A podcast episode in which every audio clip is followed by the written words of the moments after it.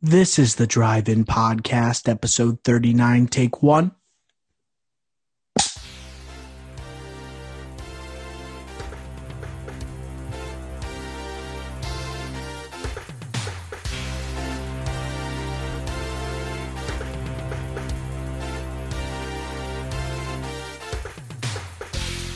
Bada bing, bada boom. Welcome to the 39th episode of the Drive In Podcast.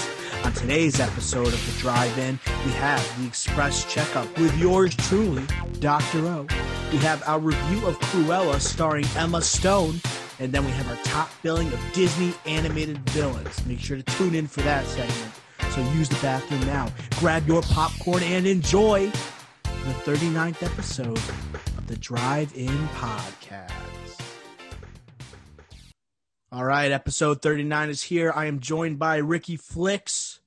Uh, Nez, our co host, is currently stuck out in Arizona on the West Coast. He'll be back for episode 40, the big 4 0. But before we get started with a whole lot of news and a whole lot of great segments for today, Ricky Flicks, what, do you been, what have you been watching on streaming, on cable, sports? Hit it, hit, hit it. Yeah, so I've been kind of on a Disney binge past week. I knew this was coming up as a review, so I rewatched 101 Dalmatians, the animated and live action version. I watched Little Mermaid. I watched a few other Disney flicks. I felt like a little kid again. But I think the big news of what I watched this weekend is what I went to the theaters for. And it was not. Ooh. It was not our review today yes, I decided to go to the theaters to see A Quiet Place 2. And boy, next week is going to be some review. That's all I'll say now. Dr. O, what are you watching?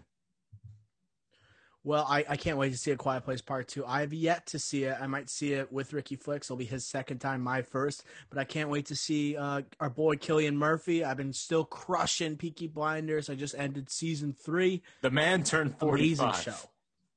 Amazing. Yeah, dude. He looks like he literally could pass for like a 27 year old. It's, it's, insane. I, I, I just flat out don't believe it. Even if I saw a birth certificate, I wouldn't think that Cillian Murphy's 45. He's permanently 27 years old. But what else have I been watching? I got my A24 shirt on, some big fire here. A24 seems like they have like trendy clothes and stuff. They're like Definitely. the in thing, right? Like the artsy fartsy film, but also like they make cool clothing. They were sold And out cool- of hats. Cool movies, too. Cool thrillers. Really uh, cool movies. And- thrillers. And uh, as I as I was about to mention, A24 film I saw this weekend. We brought up Barry Keoghan um, following uh, the Eternals trailer, so I decided to check him out in Killing of a Sacred Deer. Holy cannoli! I don't even know how to describe that movie. That movie was wild. I probably put it on the unrewatchables to be honest. Ricky Flex, you seen it? Only the first half. I haven't finished it yet. I know I've, I just, I watched it one night, was falling asleep, and then I just haven't gotten around back to it yet. It's on Netflix now. I got to get back to it. But it, the first hour was was creepy and weird, I will say. And I Very heard it just creepy gets movie. weirder. And the score of it makes it even creepier. Colin Farrell Classic is A24. peak like Colin Farrell's peak creepiness, and he can like kind of nail that type of role. Barry Keoghan, though, after seeing that, I'm excited as him as for him as a potential villain in the Marvel universe. I think he'd murder it. I think we talked about it on the previous episode when we talked about the Eternals trailer.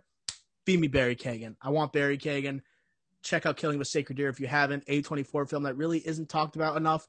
Uh, it's on Netflix. 2017 movie. Same year as Good Times, so it's kind of tough. Uh, Nicole Kidman as well, if you want to check it out, and then um, Bill Camp from The Night of, if you guys know who Bill Camp is. Mhm.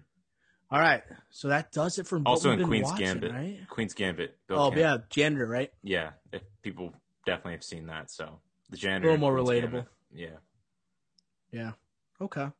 Well, Ricky Flicks, uh, I think it's time that we get to the checkup. We got a bunch of things to uh, note today and then comment on. You ready to go? Let's do it. Express style. Have at it. One more moment, Doctor. Bringing you the latest news in the movie industry. This is the checkup with Dr. O. Dr. O, check us out. Aaron Taylor Johnson has been cast as Kraven the Hunter in Sony Pictures' universe of Marvel characters. SPUMC for short, terrible acronym. Kraven, will be getting his own movie in the Spider Man universe similar to Tom Hardy's Venom and Jared Leto's Morbius. There's no confirmation on the character status in terms of connectivity to Disney's MCU. Next up on the checkup, Joker 2 is officially in development, with Todd Phillips returning to write the script. Joaquin Phoenix's involvement has yet to be confirmed, and it hasn't been confirmed whether Phillips will return to direct. Next up, a Val Kilmer documentary is coming from Amazon Studios and A24 on the actor's life. The doc is rumored to debut at Cannes Film Festival this summer, including footage provided by Kilmer himself. Kilmer was an acting force in the 80s and 90s for all you young bloods, with roles in Top Gun, Tombstone, Batman Forever, and The Doors.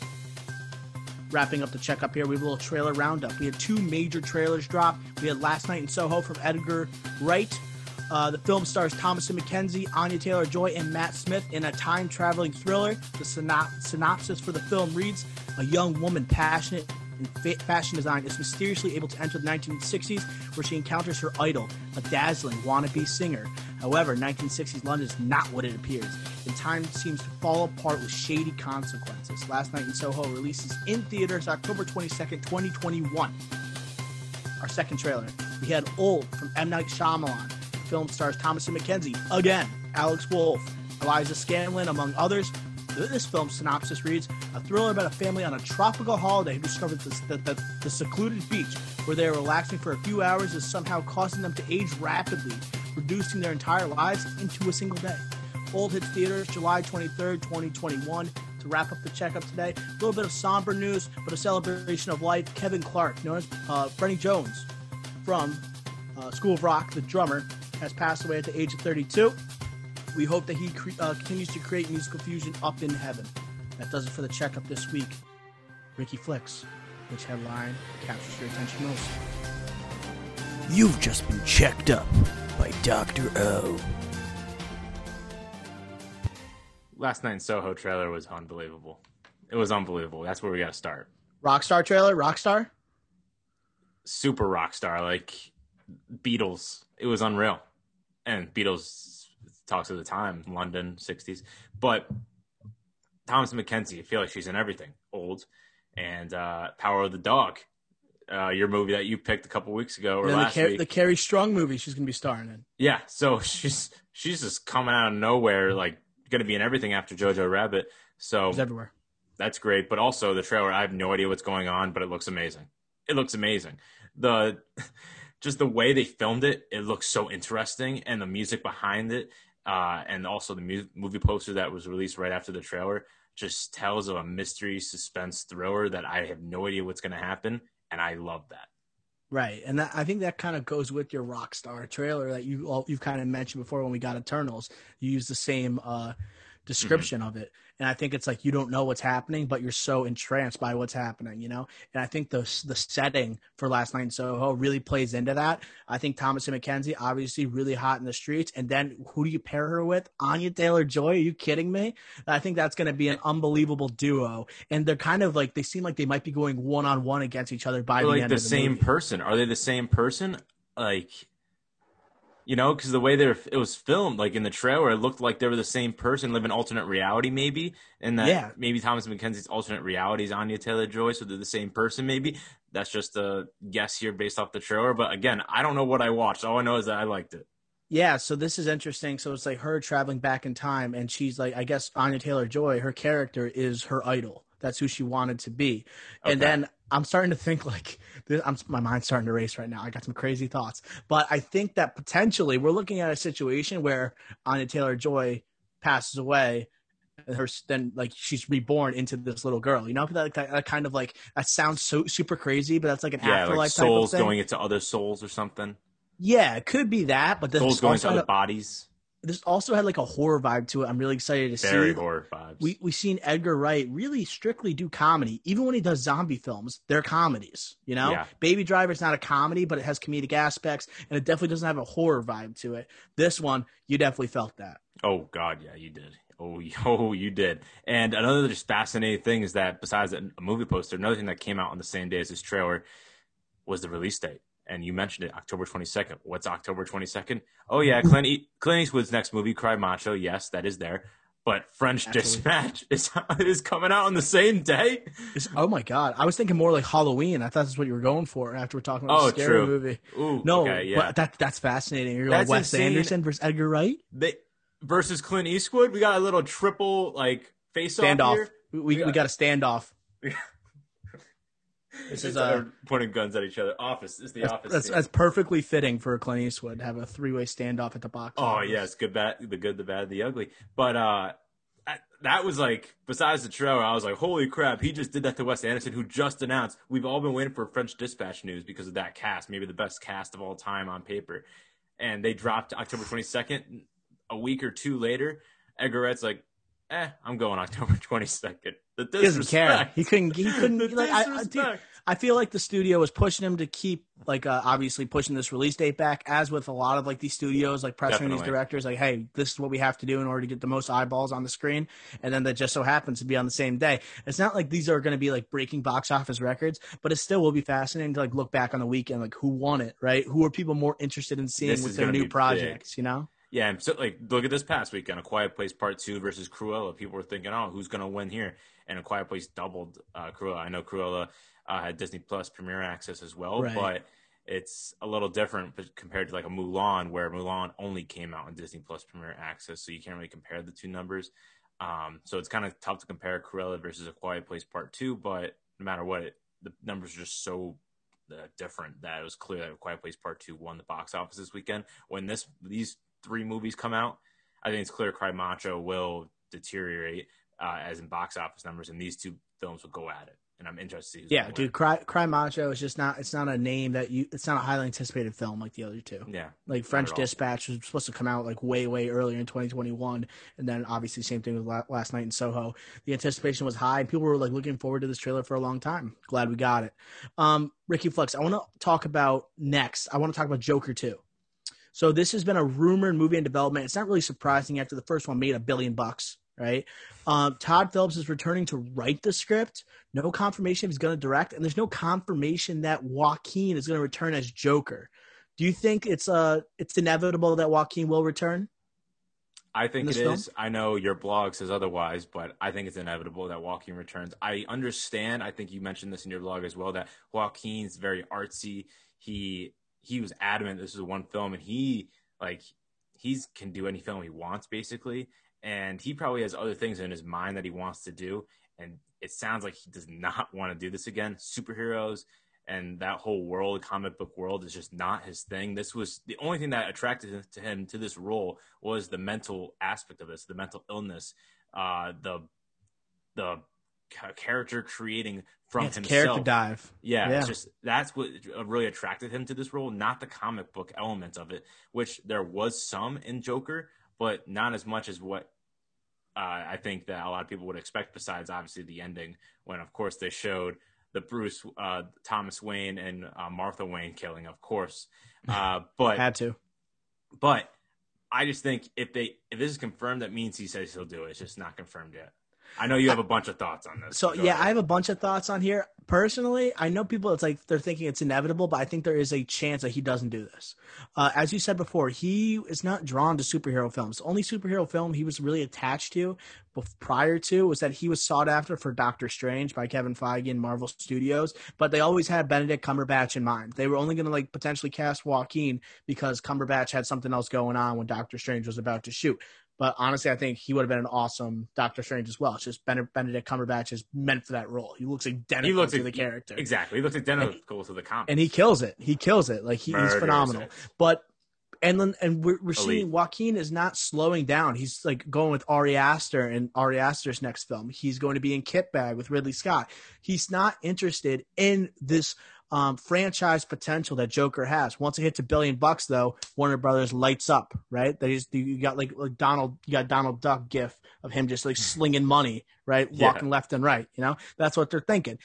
This makes me think people were starting to say that this is a Joker that inspires a next Joker, right? So I am not very confident, but I think there is a good chance that we see someone else take up the Joker mantle because Joaquin is not willing to like keep going with this, and you have a chance for connectivity with Robert Pattinson's Batman.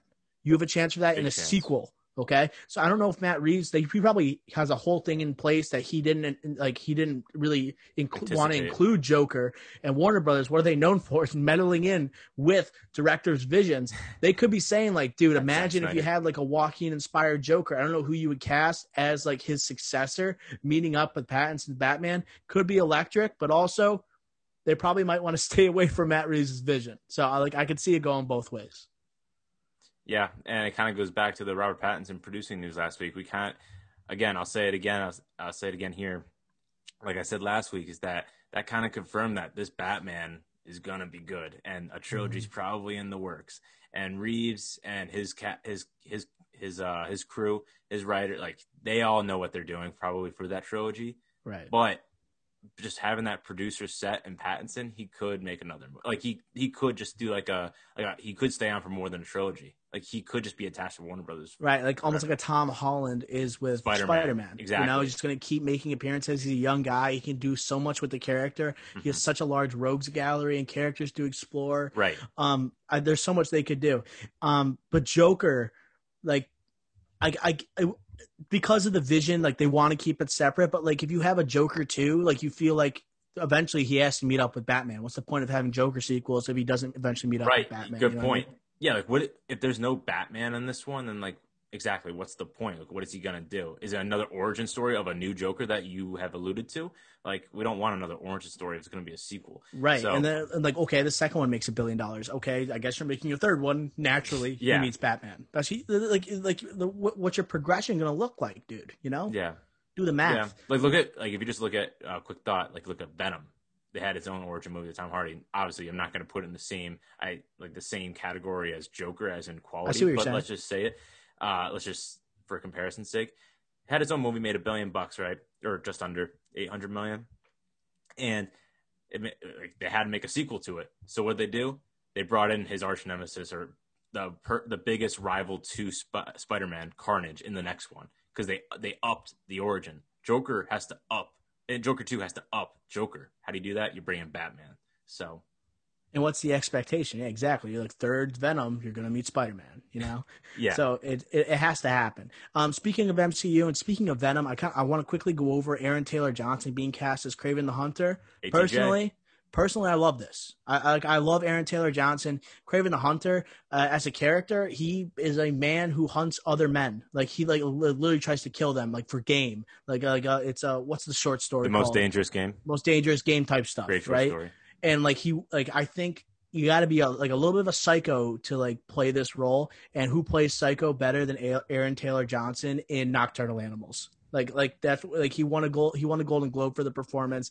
Uh, I think I think he would absolutely knock this out of the park. Plus, he's got a sick beard that he could rock. And I think I, I think he I could see him going against a Tom Holland Spider Man at some point, and then I see him like he's on the same almost on the same level as let's say a Tom Hardy or Jared Leto, who are all in these this outside Spider Man type universe.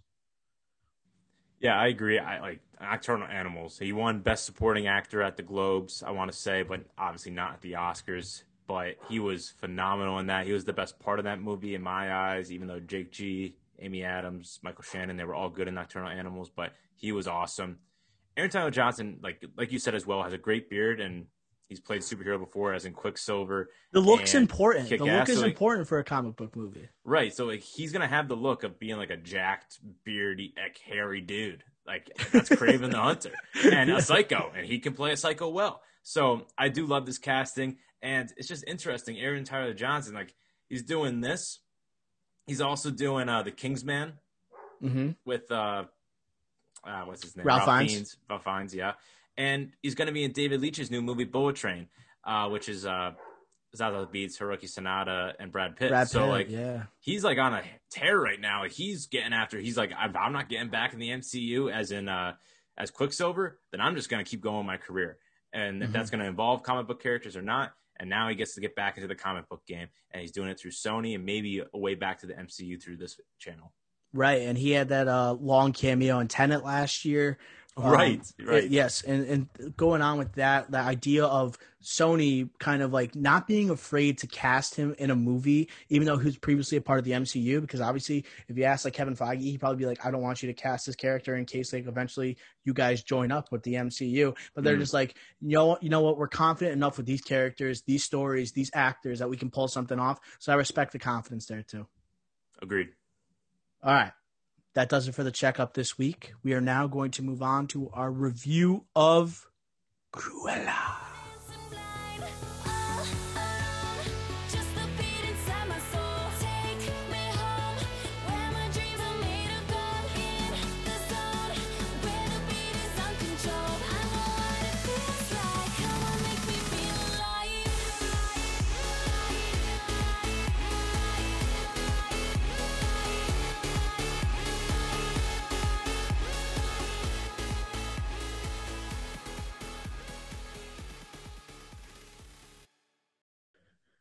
So Cruella is available to see on Disney Plus Premier Access for thirty dollars uh, or in theaters today, as we said at the beginning of the podcast. This will be a no spoiler review. So if you are on the fence of seeing it and uh, you're waiting to hear some people's thoughts about it, we're about to hit you with it. Okay, it has a, currently has a seventy two percent on Rotten Tomatoes with a ninety seven percent audience score. Not surprising out of a Disney Disney movie. And then it's got 7.5 out of 10 on IMDb. Very good score. So here's the synopsis that comes from Google for the film. Estella is a young and clever grifter who's determined to make a name for herself in the fashion world. She soon meets a pair of thieves who appreciate her appetite for mischief, and together they build a life for themselves on the streets of London. However, when Estella befriends fashion legend Baroness von Hellman, she embraces her wicked side to become the raucous and revenge bent Cruella. All right, Ricky Flicks. Uh, much anticipated film coming from Emma Stone. Uh, I know initially this was supposed to debut in theaters. Obviously, with the coronavirus pandemic, uh, at Disney has made the strategy of releasing several films uh, with a little duality with Disney Plus and in theaters. So, Ricky Flicks, to start off, what did you enjoy most in terms of aspects with Emma Stone as Cruella? Yeah, I loved the performances really by Emma Stone and Emma Thompson.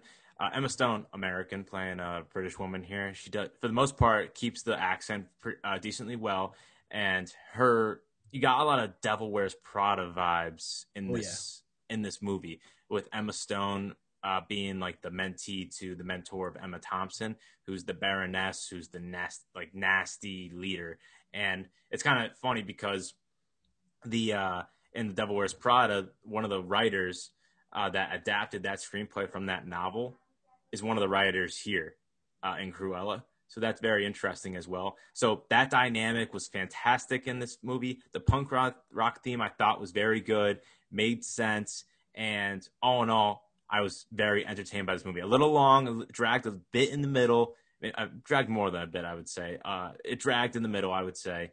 But all in all, very entertained, well worth the watch. So I was like rethinking my thoughts about this movie. When I first saw it, I was like, damn, that was excellent. And then I started to wane on me a little bit. I was starting to reflect. And then I'm still maintaining that this was a good movie. This was definitely a good movie. It seems like, uh, obviously, it has the 72% of Rotten Tomatoes. The audiences are loving it. You mentioned like the almost Devil Wears Prada vibe to it. And I know the natural connection for this movie to another is Joker, the one that we talked about previously. And I think the connection here is very strong. Very, very strong. We have an anti hero, a classic villain, all right, played by an iconic actress. And she has a little duality to her. She almost has, she does have, they, didn't explore this too much, but uh, mental health issues. She's a schizophrenic. Like, to, to I don't know if like Disney wants that being a main message in their movie, a primary message in their movie. But this had a lot of Joker vibes. It was darker. I obviously it has like the iconic music to it. Uh, I did enjoy it though, and I think you're right. The performances is what stuck out most from this. I think Emma Stone killed it. I think she killed it. She did hold the accent long enough, but even though Emma Stone killed it, you know who I think was better was Emma Thompson. Like she was spectacular in this movie, and I didn't even know she was in it before I saw it. I had no I- idea she was in this movie. It was shocking how good she was because it's a Disney live action, re- uh, not remake, but prequel, very popular these days, just going off of these projects, right? Origin Just intellectual properties, right? Um, she probably just took this role because, oh, like big paycheck here, um, Disney movie, a lot of eyeballs will be on me. Like, this will be fun. But probably working with Emma Stone, just like they probably had a lot of fun just working together here and just Oh, realizing, wow, Oscar winning actress, Oscar winning actress colliding. Like, just they were money together. It was awesome. They, to they watch. bounce right off one another, and they knew exactly their roles in the movie, especially when they were on screen together.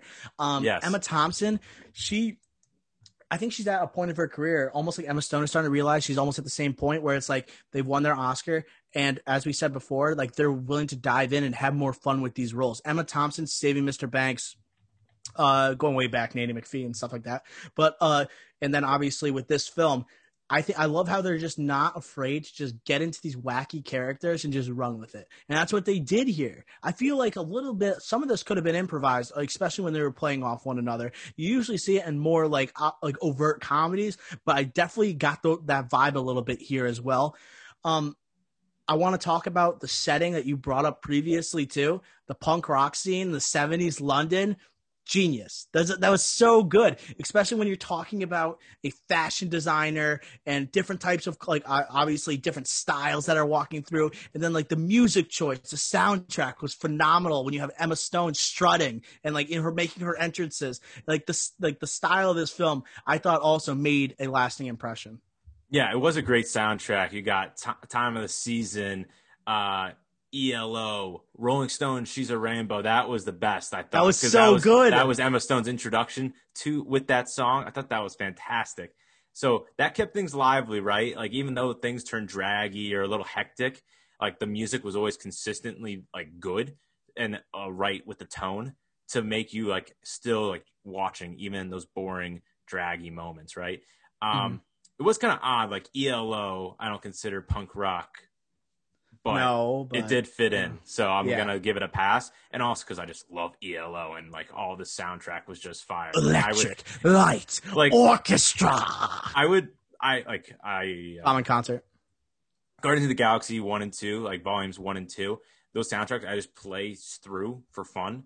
I might Mm-hmm. do this for this movie because it was that good. That's how good the soundtrack was. So I'll take that as a win for this, even though like it was kind of uh, ELO is punk rock to me. It just seems a little odd. and it's like Disney usually associates their original music with their live action movies, and like this is them like saying, Right. "Nah, like let's just let's just use the se- let's use the setting, use the music, and utilize it, man." But I will say though, the the score of this movie was terrific. it was very good. It was very haunting and daunting and just uh-huh. cool. Like, come on! Like, I thought it could have been incorporated more. And this movie had a two hundred million dollar budget. Did it all go to the song rights? Like, seriously, like, yeah. to, to the song rights There were some dresses? cool effects in this movie. There were some cool effects. Her burning the dress was pretty awesome. Yeah, that was cool. That Mhm. was cool. I, I was just like two hundred million dollars. Like, did that could just go to the song rights and dresses? I don't know where that like money went. I guess the effects, like some of those, did cost a little extra, but costume designs like those those are nuts it was really a stylistic film um Mhm. before I, want to talk about something that people seem to be complaining about. This is an origin movie for the Cruella de Vil character. Do you think there was like a strong enough connection to the source material? You mentioned that you uh, watched 101 Dalmatians the animated movie and then the Glenn I think you said the Glenn Close version or Yes.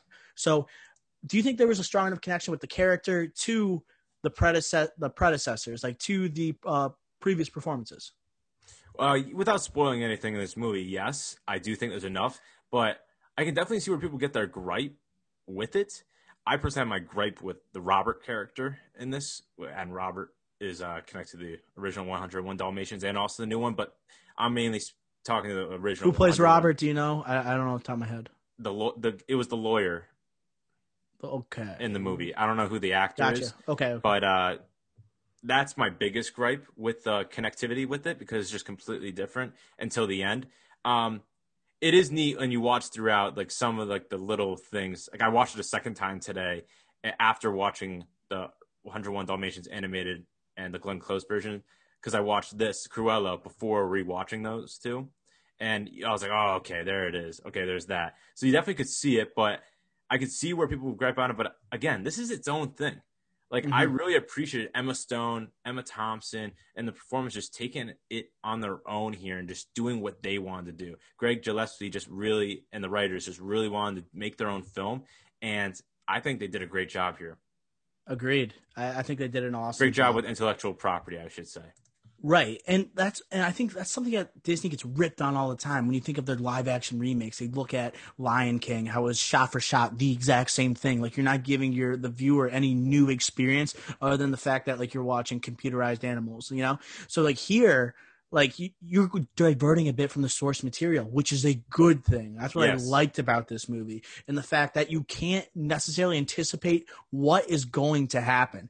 And something fascinating I've noticed with like these anti-hero type movies, whether it be like a Venom, a Joker, even a Maleficent that came out earlier, these characters are obviously the protagonists in the film, right? They're, they're driving the film, but it's kind of controversial that you're you're you're kind of rooting for these characters, but they're villains, you know. So I don't know if that's a good or bad thing. Like the fact that like like Joker, I didn't necessarily like the fact that like the uh, Todd Phillips. It seemed like you wanted to root for Joker at the end, although it went against like your natural instinct. Like Cruella de Vil kills Dalmatians. You don't really want to root for her in the end. But I Right. think this movie did a decent job at making uh I mean, alternate characters, I guess like the antagonists of the film, more hateable to kind of like drive that, but I think it was still on the edge a little bit.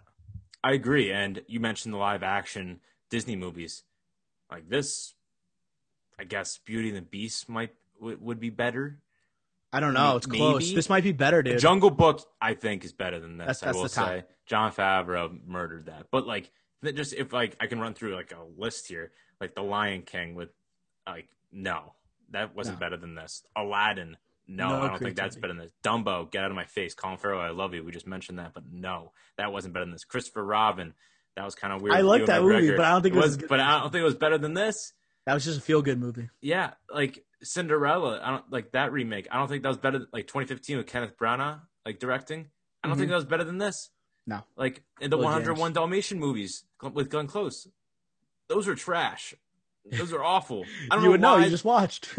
And that John Hughes wrote uh, was the screenwriter for the first one. So it's just like I did think this movie was ex- extremely successful, and I think that's kind of blinding me a little bit. Where I'm like, wow, this movie was like amazing, but like to be honest, like it did have like we talked about some of them, it did have some of some pitfalls. So like I'm trying to like hold back because I'm just kind of comparing it to the other Disney live action uh, movies, but you can't really do that. Just separate it on its own, and then like you see, it's still a really good movie. I think this is right up there personally with Beauty and the Beast for like second best Disney live action. Even though this is this isn't really a remake, it's just a reimagination of the character.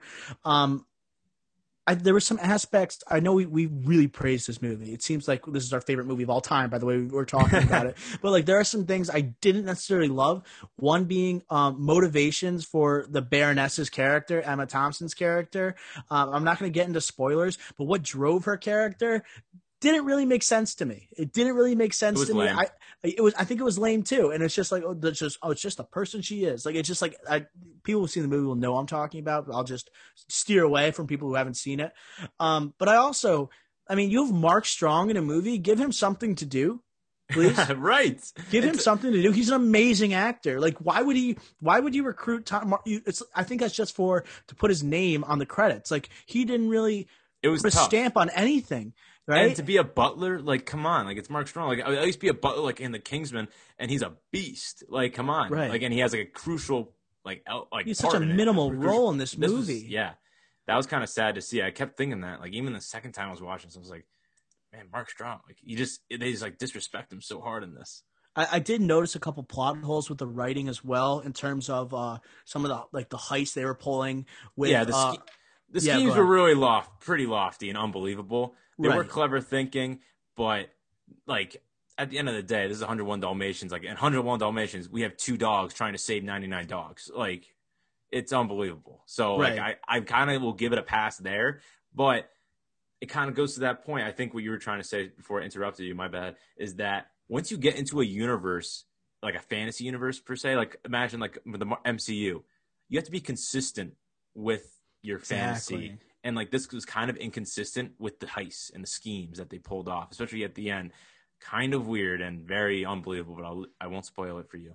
And like to Um, provide to provide an example for like the listeners, like when we say like consistency, it's like well, we reviewed Wonder Woman 1984 back on Christmas, and it's like the powers that like obviously the powers that uh, Maxwell Lord gets, Pedro Pascal's character, is not believable. But like when you set these boundaries for these like villains or like for these characters, you got to stick with them, or else like you lose all credibility. So that's kind of like what we're talking about, and that was one of the like downfalls of Wonder Woman 1984, in my opinion.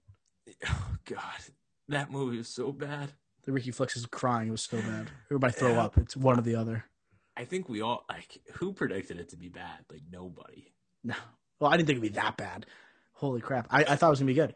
Um Nowhere near was this movie's like unbelievable aspects as bad as Wonder Woman 1984. We should be clear on that. But that was a good analogy. right. Um and I, I like Paul Walter Hauser in this movie. It's I like he is What's great. the angle? He, yes, he he's great comedic relief. I would like to see him kind of expand his career a little bit. It seems like he plays the same thing in every single movie he's in, whether it's this, I Tonya, Cobra Kai. Like he's very similar in every single role he's in. I know he's expressed interest in playing Chris Farley in a biopic. Feed it to me. Wow. I want to see that. Like I want to see some range for this guy. He's really active on Twitter. Um, and yes, I- and, like, very he- active. and I and I love that. Like he like he and so it's like if so he wants to get a movie out there, I feel like he'll have support to do it. And I don't hate the idea of him playing Chris Farley. He's already got the build for it. He's got great comedic timing. Uh, it's just gonna be. I mean, before he gets skinny. right, exactly. I, th- I think that's what he said too. Oh, he really? wa- yeah, he said like I, like I'm trying to lose weight, but if I want to play Chris Farley, I have to do it right now. Yeah, yeah, and he's like, and the roles he's been doing, he's been in comic relief, like I Tonya, Black Klansman, like a little like dark comic relief there. Um, but uh, what else has he been? in? Richard, Richard Jewell, main guy, but he wasn't really comic relief. It was you're kind of laughing at the character, not with him, right? Yeah, no, he did. he Um, was awesome.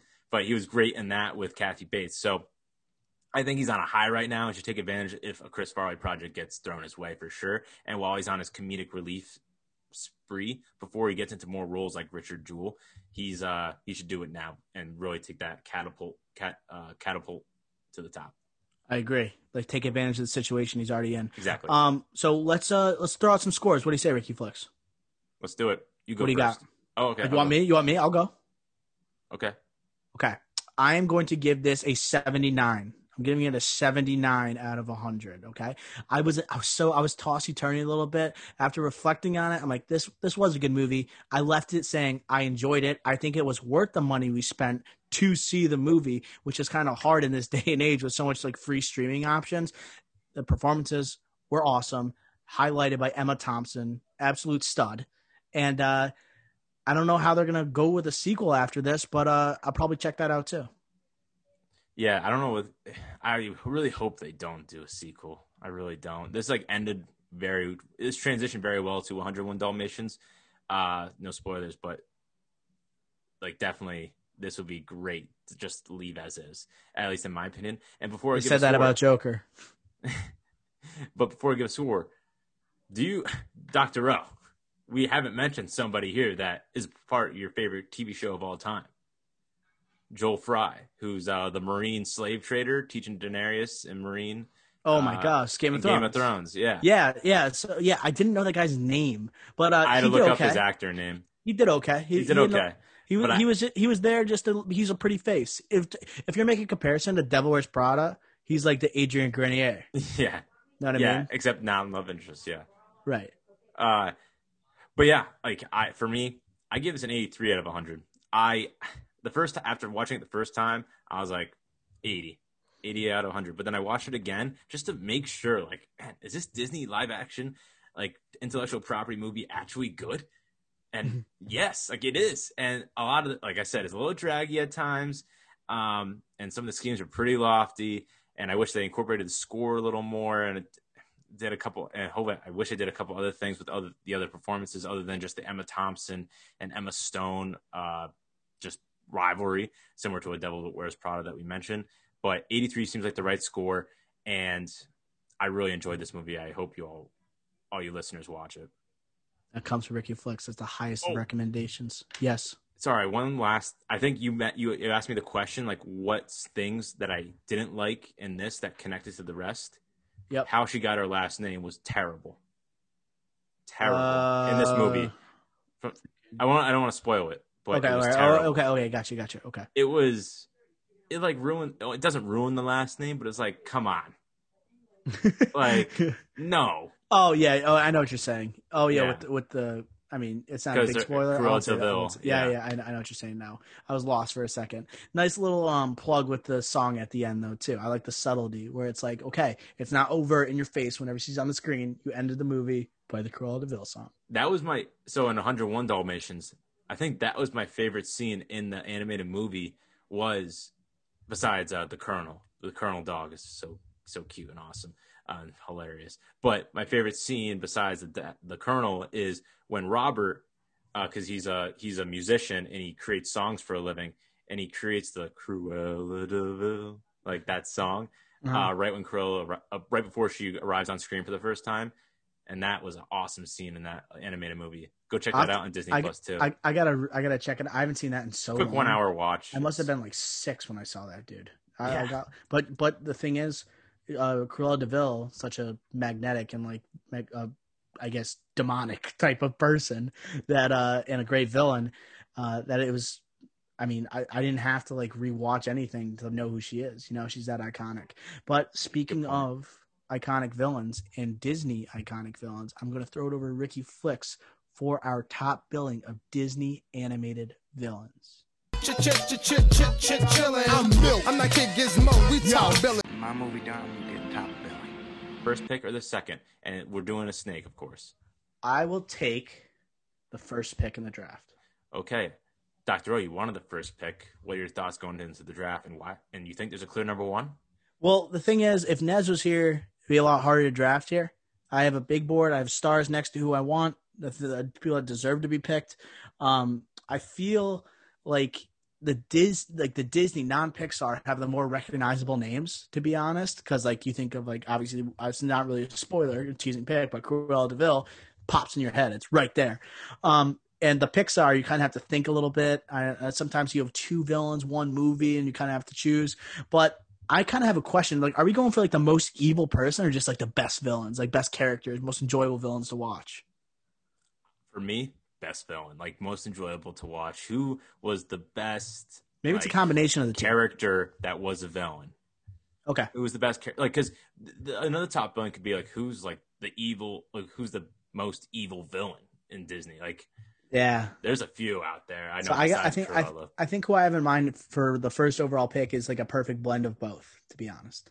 All right, well, let's get to it. So, what is your first pick here for the top billing of Disney animated villains? round one, first pick overall, I'm going to go with Scar from Lion King.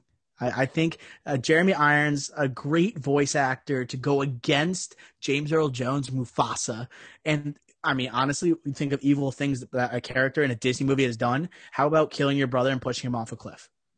You know, how about that? And then also lying to your nephew and then telling him to run away and never and to never return.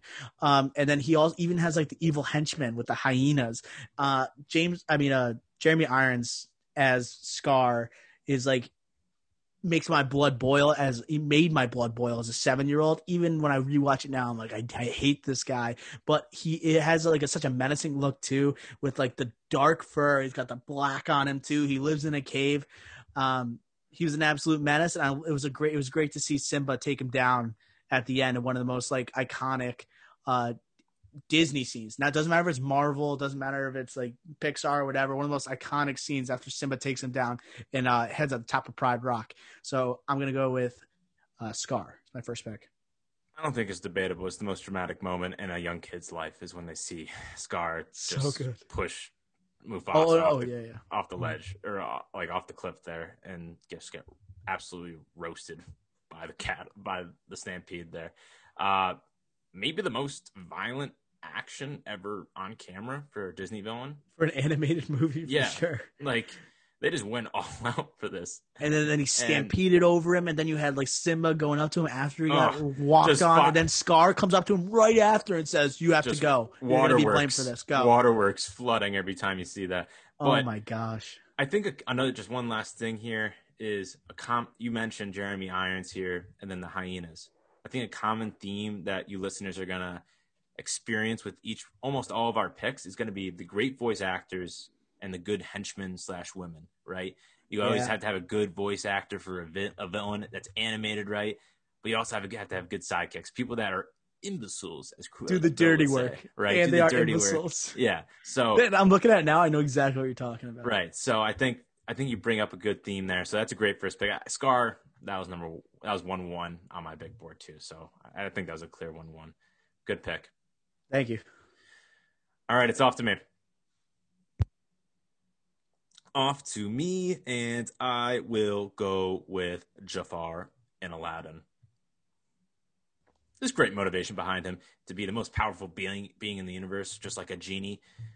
Eventually, that leads to his own demise. But he also has a great henchman, as is in his bird, Iago, Gilbert Gottfried's voice. Great henchman. Besides that movie, I hate Gilbert Gottfried's voice, but it fits in so well that I love it. He had and is on his shoulder, similar to a different character that I won't tease a pick here. But he looks the part with the hat. He's got the eyebrows, the snake staff, and the manipulation and trickery with his magic that he just backstabs Aladdin in the beginning, right? And also to the Sultan, who's he's supposed to be like an advisor to, right? Classic villain story. Jafar just looks the part, he acts the part, he is the part. Jafar, number two pick here. I like it. Um, I don't know if it was my number two, but it's definitely in my top three. Uh, Jafar, you know how we know he's so evil before he even says a word and he does have a really menacing voice. He's got a freaking snake staff, dude. He's got a snake staff. It's just like the most evil thing, and the eyes light up, and then it's just it's just a perfect match when you put them together. And he is so untrustworthy throughout this movie. I think he's a great pick as a villain. Uh, I mean, there's some dark moments of Aladdin when I'm thinking about it too. When Jafar is leading uh, Aladdin to the cave, right, to get the lamp and Mm. everything, like he's right behind him, and then like and then like the the the, the it was a lion or it almost looks like a pyramid. I forgot what it was, but he's like chomping down, like fires coming out of it. Yeah. there are some like scary s scenes for like a let's say a five or six year old in that movie. Um, Jafar definitely on my list. I like it.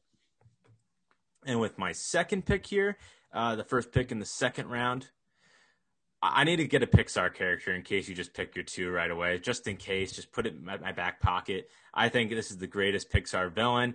This is up for debate. After doing research, I don't think anyone picked this as the number one, but this is mine. And it's gonna be Randall.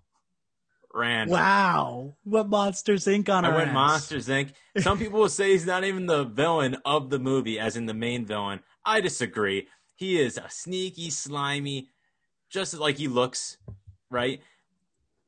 Sully's main arch nemesis for the scare title. Steve Buscemi's voice, perfectly casted. He's also Perfect. like I love Steve Buscemi, but hey, he looks a little greasy too and a little slimy. Think of Art Fargo, right? So perfectly casted. And he created a scare machine to harm children. Like, come on now. Randall, my my favorite Pixar villain.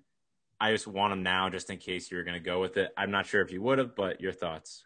Uh, I wasn't going to with my next two picks, but he would have been a good uh, late round pick, fourth, fifth, like type. Uh, I, Randall's such a slimy character. He's so slimy. I don't, I don't, because like he is like you. This is what I'm talking about with like in terms of like a character I like. Like I hate Randall, but like in terms of like the sleaziness of a villain, he's great. You know, like he, like he. I think the I think big ups have to go to the uh, character designs for Monsters Inc. and the way he looks and like is scaly and everything. And you're right, Steve Buscemi as that voice is spot on. Is spot on. He looks the part if it was a live action. Like, right. And like Randall's also he's not necessarily the main villain of the movie, but he's always like someone you have to keep like your eyes like you got you have to keep peeled. Like he's in your brain the entire movie. You know what I mean? And like he I don't even know if he has a cl- close relationship to uh, James Waternoose, the uh, main villain in the movie. Or I don't remember. Henry, Henry Waternoose. Henry, Henry Waternoose. Yeah. So CEO. I don't remember if he had a huge like connection to him, but like like Yes. him like harming Boo made me want to snap his neck. yeah. like, oh god dang. And he also had a great henchman in Fungus. Stay away from Boo. He did. you know, his Mike Wazowski. So Randall's my pick. Dr. O, finish out the second round here. Your second pick.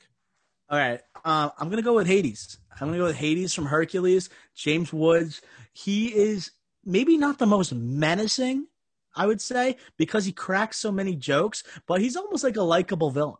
like I, I, I love like any scene he's in, arguably more than me watching Hercules. Like I just like to hear him and talk about like his his interactions with his henchmen. Um, uh, what are the, what are they? What are the Pain names? and uh, pain, Pain and uh, Pain and scar. No, uh, pain No. and uh, Rittman Pain, something Pain. panic. Pain, Panic, and panic. pain and panic, pain and panic. Good job, Ricky. Flex. Yes, like like l- hearing him rip on him, it's like your boss ripping on the lowest guy on the totem pole. It's like everyone wants to hear it out loud. So I like I I I love Hades, and the like I just think of even his head, like when he puts out the flame on his head and he's bald, it's just like very funny. And uh he he's like a Disney villain who's not trying to be too menacing. He's having fun with it. So I'm going Hades as my second rounder. I was toying with him and Jafar. You went with him. He has a great look as well. The blue hair, gray skin. Great story behind him with Zeus. I think they did a great job. All time schemer. All time schemer. Wow, yeah, agreed. So great pick. Your third pick. now it gets a little interesting because like I feel like I have to go with Pixar, but I have like multiple char- multiple villains from the same franchise There's a Like, lot. as a There- pick. There's a Um, lot. I think I, I I shouldn't have gone Pixar. That was a mistake on me. There's it's deeper than I thought. You know what? I feel like you're not gonna. So we have to go two and two, and then one whatever, whenever one whatever we yeah, feel. you can be a third Pixar or a third Disney, either one. You know who scared the crap out of me growing up?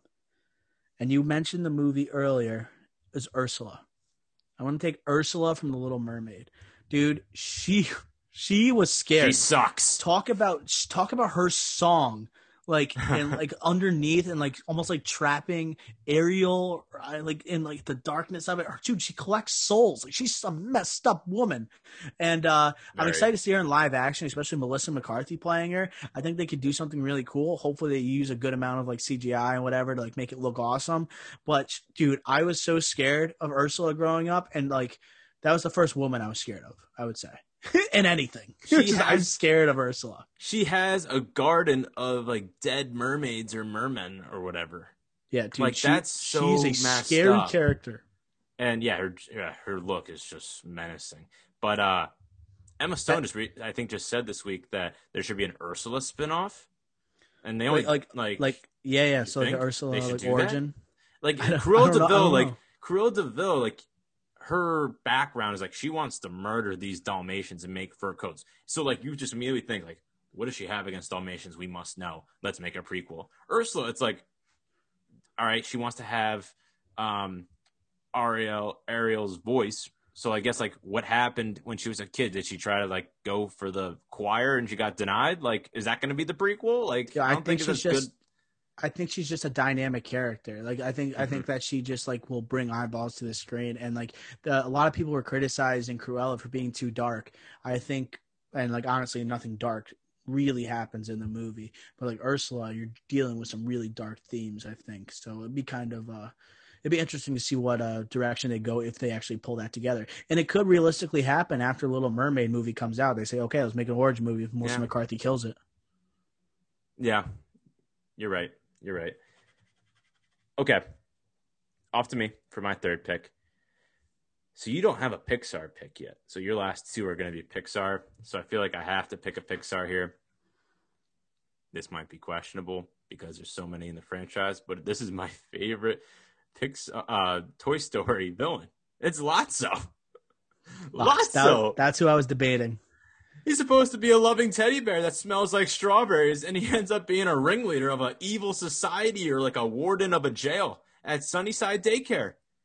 Like, great backstory to get to his, his stubbornness and revenge, right? But just this lovable teddy bear during the day is getting hugged by kids and smelled up by kids, and at night he's just a ruthless like warden. I think Yeah. it was unbelievable. Uh, Toy Story 3 is one of the best, if not like one of the best anime movies of all time. And a big reason of that is because of Lotso. I agree. Um, I like Lotso. He looks so welcoming. He's pink. He's so nice to everybody when he gets there. Like, uh, even like me watching it, I didn't know he was gonna be that evil afterwards. He has no remorse for any of the toys. I I couldn't agree more. Like I, that's who I was debating with, and I probably should have done it because I already I just picked three. I should have left my last pick to be like, okay, which one do I go with? But I decided to go Ursula. I like Lotso as a pick. Pick. He's arguably the most. I think he is the most menacing uh, And- Pixar villain. And oh, I'm glad you just said that because that leads into what I was about to say is that if you we were doing the draft of like villain of the villains, right? Scar would still probably go number one, but Lotso at the end when he's like in the garbage dis- the garbage uh, plant and he has a chance to save them and he still doesn't. Yeah. Like that was like Disney. I was shocked. I was like, oh, we're not doing the uh like classic Disney where like, oh, like you know, I'm a good guy. Like here you go. No, he's like sayonara. And So that all time villain Lotso is going to be my third pick, Yeah, that's good. and then my final pick. Oh, sorry, my fourth pick. I'm gonna go Pixar again. So three Pixar for me. Right? Yeah, three Pixar, and I don't want to pick one character, um, even though it was awesome for some for uh society societal reasons. So I'm gonna go Syndrome Nice. again, another great story. Former fanboy of Mr. Incredible, which that now just tries to overthrow him later, makes it awesome. Kind of just is a schemer making him think, oh, relive his glory days. But nope, like I'm here to kill you. Like I'm here to, I'm an evil genius. I have the look, I have the costume, I have the hair, very villainy, and he was great. So I'm gonna go Syndrome. That was the one I was gonna pick. Uh, he's like a good example of like I don't know. There's like so many like fanatics today with social media following all these like people, like all these like superheroes, these actors or whatever. Like, like he's kind of like a character you could see existing with minus the abilities, minus the uh gadgets, minus the whatever. It's just he's just like a film. Fan- he's like a, a fan fanatic that like, Like a Zemo gets on your Or nerves. Not, not fan fanatic, but like a Zemo, he doesn't need powers. right. he's That's smart. it. Yeah, and He controls I- the screen. Hundred percent. And I think that uh he is a tad annoying for sure, but I think that just comes with who he is.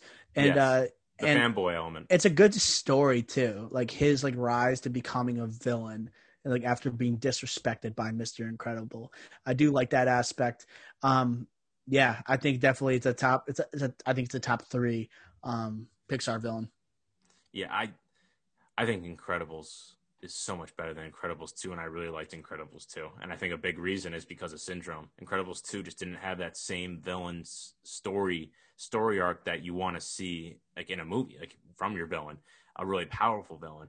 And you just didn't have that Incredibles 2 and and Incredibles with Syndrome you got that. Like imagine like at the end with Jack Jack like Oh that was gosh. that was before because like you don't think Jack Jack has powers at that point, so it's just like wow, he's gonna do this to Jack Jack. He's a villain. So Syndrome's my fourth pick. Doctor O, your fourth and final fifth pick. Uh, fourth, I'm going to go Stinky Pete from Toy Story 2. Like he is menacing. The prospector. Yeah, I, I don't even give him the benefit of calling him the prospector. He's Stinky Pete. He is the worst. Okay.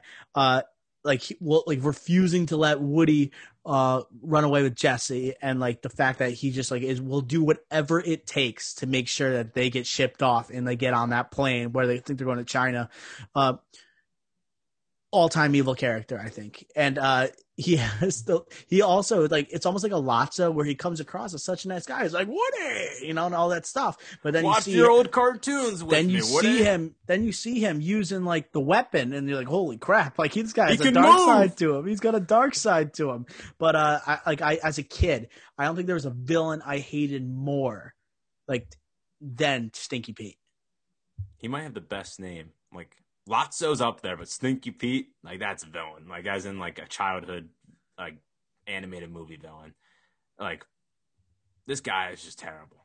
Just an awful dude. Hate him. He'd rather be in a museum than play with be, than be played with as a toy. Like that's mm-hmm. just get out of my face. Certified psycho. Stinky Pete. Yep. Pick. in my fifth round. Dude, I mentioned this at the early earlier in the podcast. This franchise has so many good villains in it. I'm going double Toy Story. You're doing I it. have to. I have to go Sid. You're going Sid. I have to go Sid.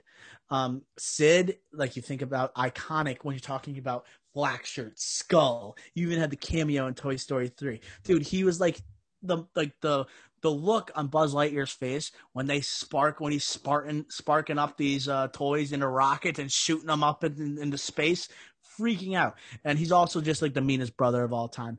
Um, he gets overshadowed by the um, Lotso and Stinky Pete for sure. Right, those two are just like so mean. And they, they like Toy Story did a great job picking it up in the sequels, elevating it, you know, Yes. elevating the stakes. And then you know that that one, it's like very much uh, at home, neighbor's house, whatever. He's the evil kid that's burning toys up. We every, everyone knew a kid who was burning stuff, right?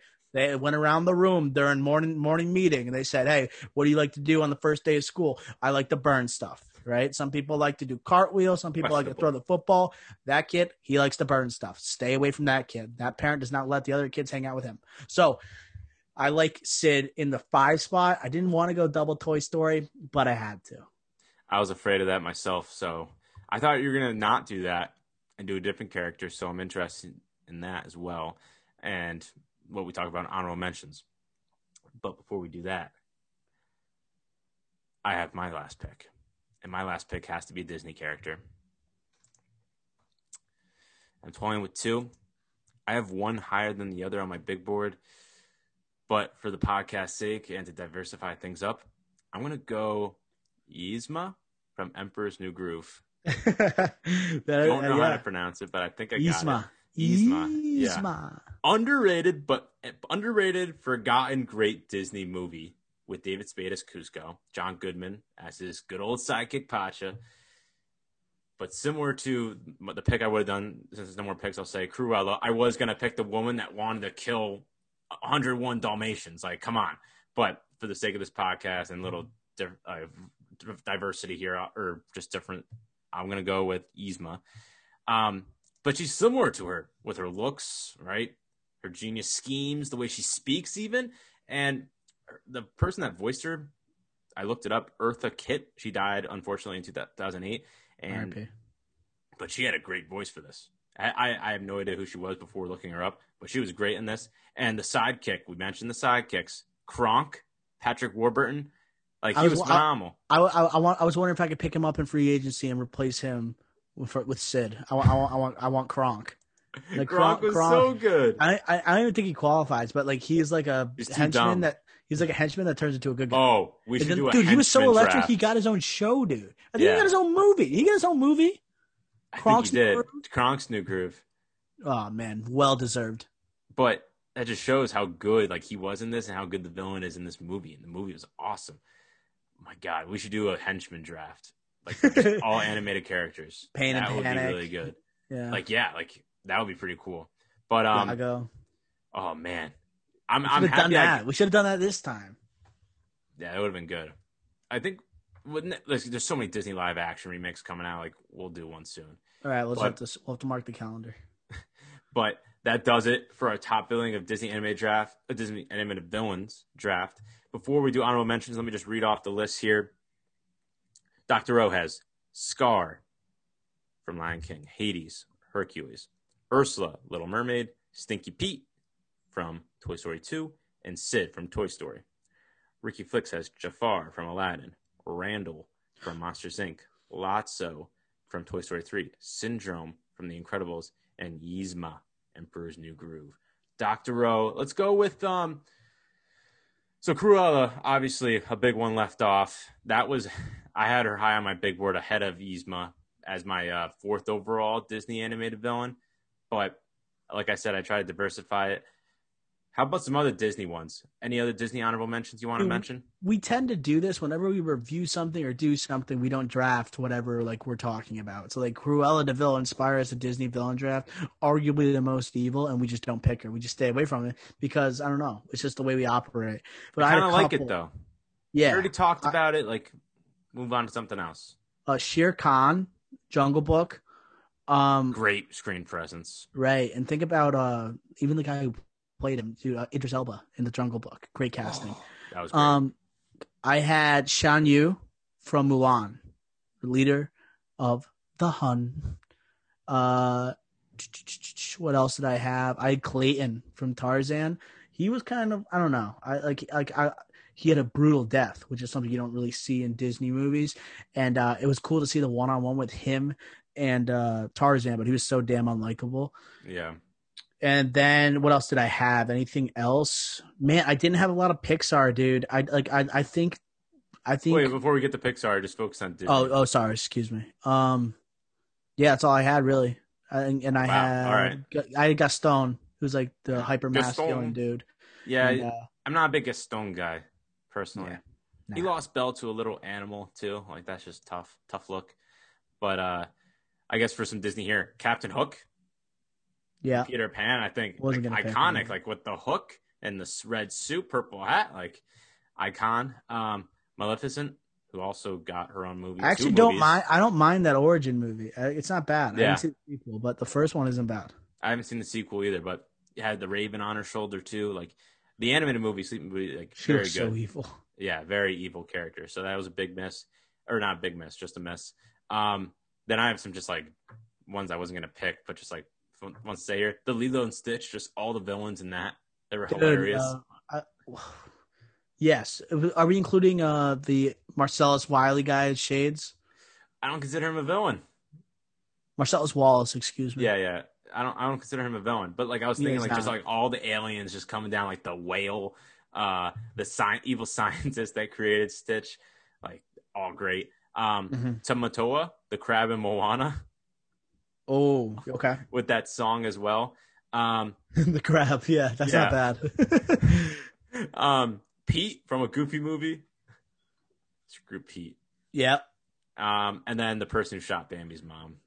Oh, dude, I had that on my list too. I I, I, had, I wrote it down. I did. I was I was gonna pick that instead of. uh I, I mean, I couldn't pick anything but Pixar was my last pick, but I did have that. Right. I had that written down.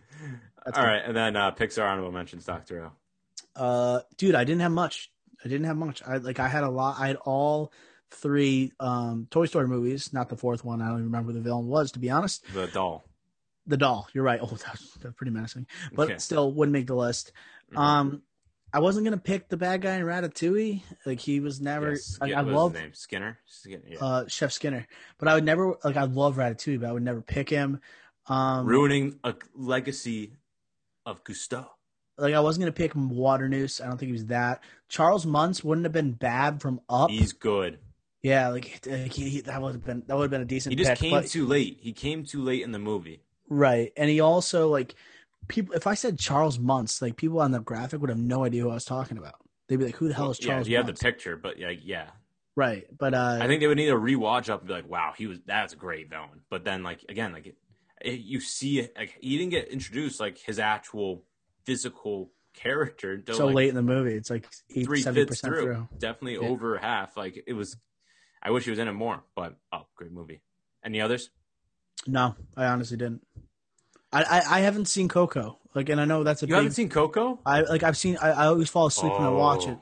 I've said that before. Like I literally turn it on and I fall asleep like an hour in.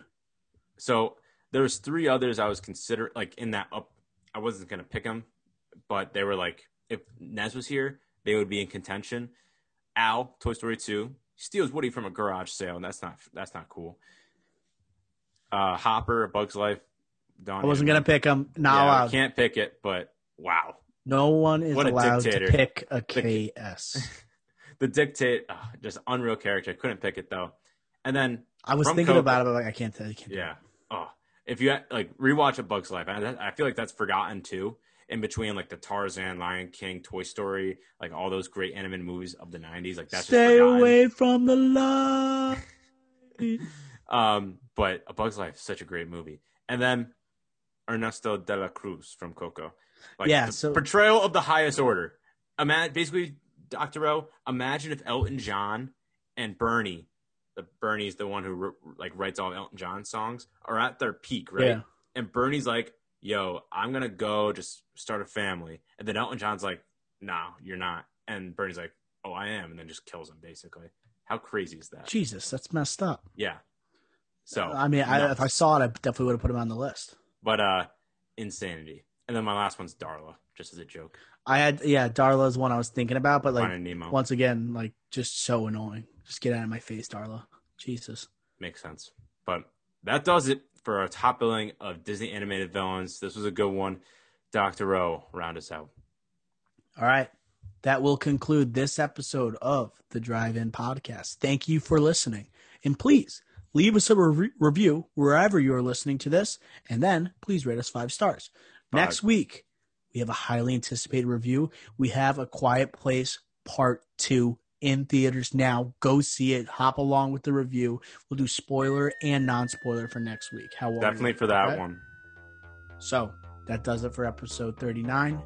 We will smell ya.